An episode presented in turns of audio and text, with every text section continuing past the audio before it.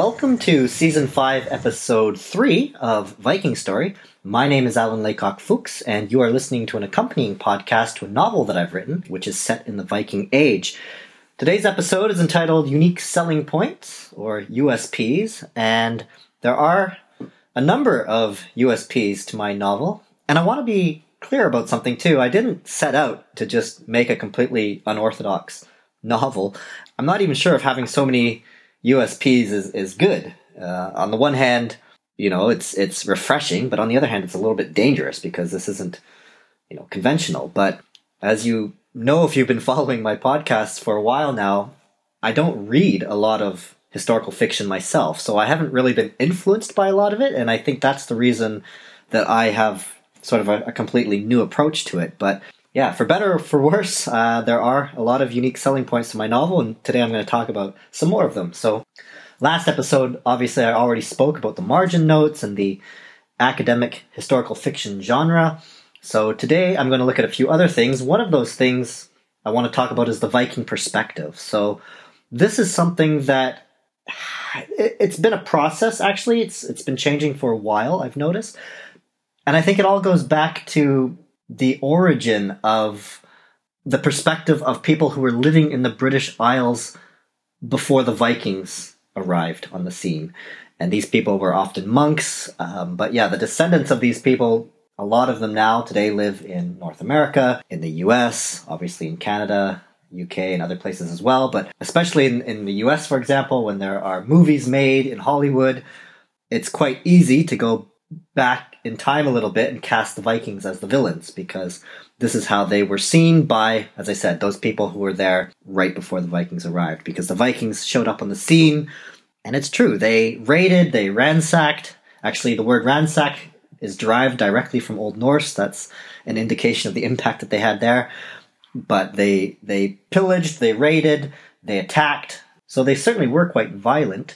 And the the I want to call them the original people of the British Isles, but I guess that might not be completely accurate. But at least the people who were living there at the time when the Vikings first showed up had every right to be upset. And I think this attitude towards the Vikings that we see a lot, especially coming from native English authors, native English directors, it, it stems from this. So I'm talking a few decades ago now, but yeah, you would often see in movies in TV shows, the Vikings were the bad guys. And one of the things I like about the Vikings TV show that came out recently, or at least about a decade ago now, actually, but at least they show things from the Viking perspective. So the Vikings are finally the protagonists. And for once, they're humanized a little bit more, you know? And this is good. But still, you have this bias that what tends to be depicted are scenes and events that happened and transpired in England because or or sometimes the New World as well. Because again, I think it's a little bit of self-interest, but these native English speakers from America, from the UK, from Canada, from wherever, they have a connection to these lands, and this is the kind of history that interests them. So we saw this a lot in Vikings TV show, even The Last Kingdom. So Bernard Cornwell's Saxon stories, they take place primarily in England. And again, it's just self interest. Bernard Cornwell himself traces his ancestry back to his main character, Uhtred, and yeah, completely understandable. Okay, fine. There certainly was a lot of Viking history in England. There was even a little bit in the New World as well. So if that's what you want to focus on, fair enough.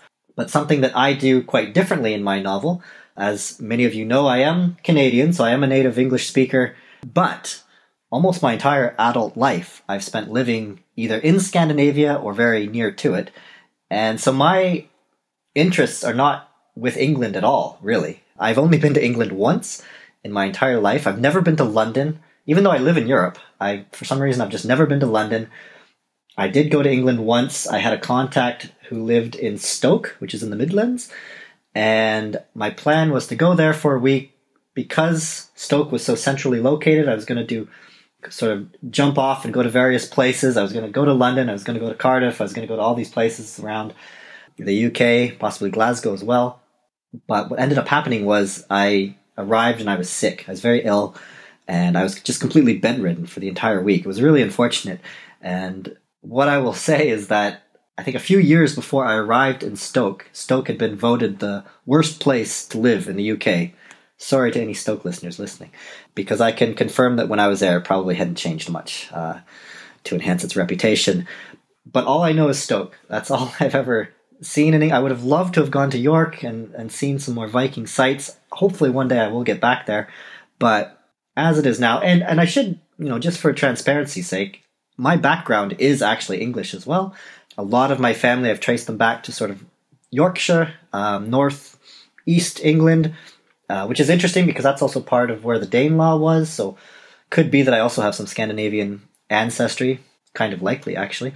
Some of my other ancestors are from the south of England, and then I actually even have ancestors from Scotland and from Northern Ireland and from Ireland. So primarily, I mean, that whole area is my background. But me personally, I've just never been there, and yeah, I am interested, of course, but I'm more interested, I would say, in Scandinavia. That's where I've spent the majority of my life and the majority of my focus. So when it comes to my novel, almost nothing takes place in England. I'd say less than 1% of my novel takes place in England. Actually, it's just the introduction, that part that I read a season or so ago. That's the only scene that takes place in England. Obviously, that scene is referenced a little bit more later on throughout the, the novel, but it's got to be less than 1% of my novel takes place in England. And I would say if I was to put a number to it, roughly 90% of my novel takes place in Scandinavia um, or on the seas, on the open ocean between various Scandinavian lands like Greenland, like Iceland, like Norway. So this is where my plot takes place. Admittedly, probably about 5 to 10% of my novel does take place in the New World. So you could say there's a little bit of self interest creeping in. But again, I would go back to that 90% um, 90% in Scandinavia. So this is what I think makes my novel unique from a native English speaker's perspective, because you don't see this a lot that almost the entire novel takes place in Scandinavia. But that's what interested me. I wanted to I wanted to focus and I wanted to sort of shed light on some of the events that took place in the Norse homelands themselves rather than just on what's been documented in England, for example. So I think that's been been done. It's been done very well, and uh, for me, it just didn't interest me as much as Scandinavia. So that's that's a USP for sure. Another USP to my novel, I would say, is my use of Old Norse words. And this was a decision I made because, as I've said for many episodes, many seasons now, I do believe that the Old Norse words can, in many cases, speak for themselves. They don't need to be anglicized, and actually anglicizing them confuses them a little bit. So sure, the advantage of anglicizing Old Norse words is that to a native English speaker, they're easier to read. But again, I just don't think it matters that much. I'd rather somebody read a word incorrectly in their mind, but at least not have the preconditioned bias that comes with an associated word that they already know. Best example, as always, giants. So, why do we call the Jotuna giants?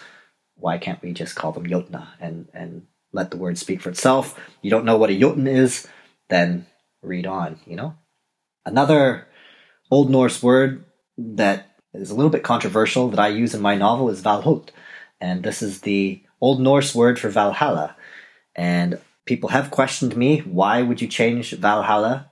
It's basically canon at this point. Everyone knows Valhalla. Nobody knows Valhut. Uh, why would you change this? But for me, I kind of look at it the same way as I look at Bombay, India. So those of you listening who are old enough might remember Bombay. This is the, the city in India. But this is actually an anglicized version of a name of the city.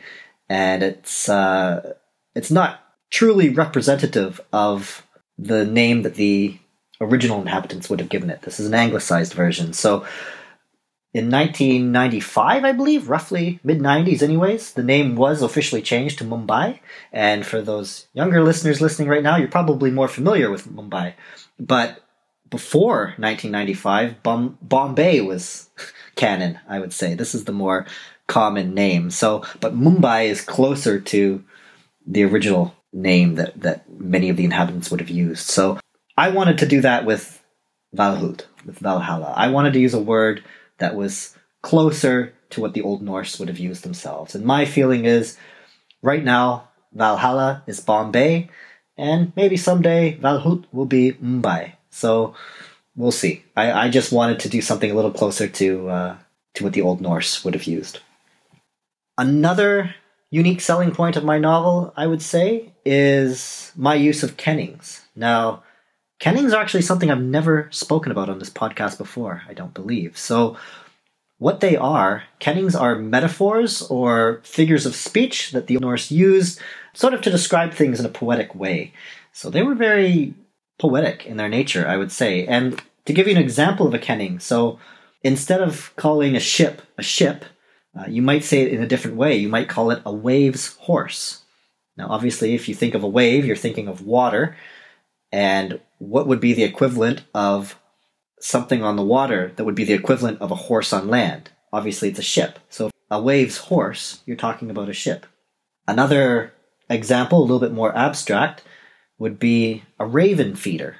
So, what do ravens feed on? Well, one of the things they can typically feed on, especially in the Viking Age, were corpses. So if you're feeding the raven, you're feeding them corpses. Who creates a lot of corpses for the ravens to feed on? Probably a warrior. So this is sort of a poetic way to describe a warrior. You call them a raven's feeder. So I I tried to use some of these kennings in my novel. I didn't really use them in the conventional way. So again, we can thank Snorri Sturluson for kennings because he wrote something called the Prose Edda, and he provided a guide for how to use kennings, including many examples of kennings, and he did this for future reference. He didn't want this art to be lost, he didn't want these figures of speech to be lost, and I think he sort of intended them to be used as they had been more in, in poetry, but yeah, I've used them in my novel, in sometimes just regular character speech as well. But I think Snorri would be happy that I'm keeping the kennings alive because that was his intent in writing them down. He didn't want the knowledge to be lost. And some of them get even more abstract. You have to know Norse mythology to understand them. You have to know certain stories about the Norse gods, but they're beautiful metaphors and I don't want them to be lost. And so that's why I have included. I'm not so much of a poet myself, but I wanted to use kennings, and so this is how I've incorporated them and kept them alive. But again, all thanks to Snorri Sturluson for that. The last thing I'm going to touch on, just a little tidbit of information for you, because I think it's, I don't know, I think it's kind of neat.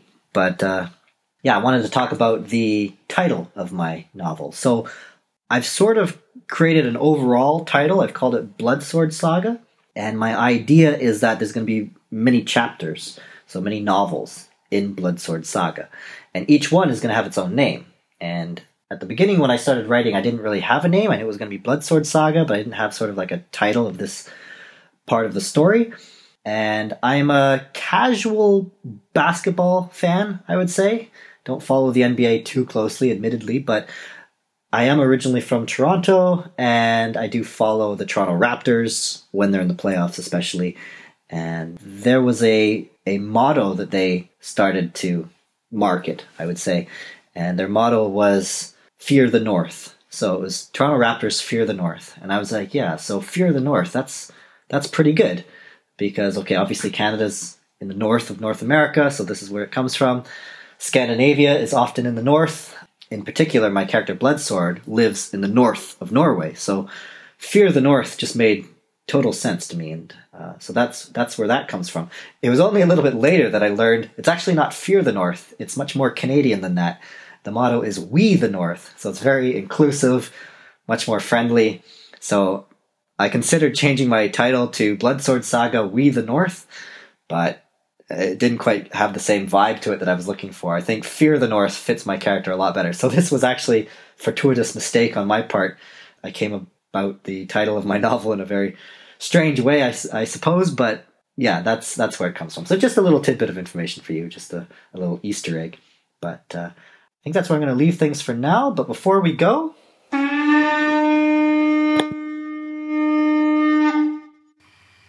If you are interested in purchasing my novel, it is available for sale on Amazon as we speak. Just head on over to Amazon and search for my name, Alan Laycock Fuchs. The title of the book is Bloodsword Saga, Fear the North, but by searching my name, that's the easiest way to find it. Also, head on over to stclairpublications.com. This is the publishing house behind my novel. On their website, you can learn a lot more about them. Also, read about some of the other authors that work together with St. Clair Publications. Also, see some of the books on their online shop that are for sale. There's a lot of interesting things on offer over there. And finally, Alitu. If you're interested in podcasting, if you want to support this podcast in the process, while at the same time making your life easier with editing, then head on over to the link that's in the episode description below. Click on that. Alitu is an excellent tool for editing, makes editing a whole lot faster, a whole lot simpler, allows you to concentrate more on the content of your podcast. That's all for today. In the next episode, we're going to do a little bit of a, a deep dive into my main character and his characteristics. But until then, if you'd like to get in touch, if you've got questions, if you're just a fan and want to say hello, uh, I'd love to hear from you. You can reach me at vikingstoryfaq at outlook.com. Once again, that's vikingstoryfaq. In the next episode, it's going to be all about Bloodsword. I look forward to seeing you then. Q Thor's Thunder.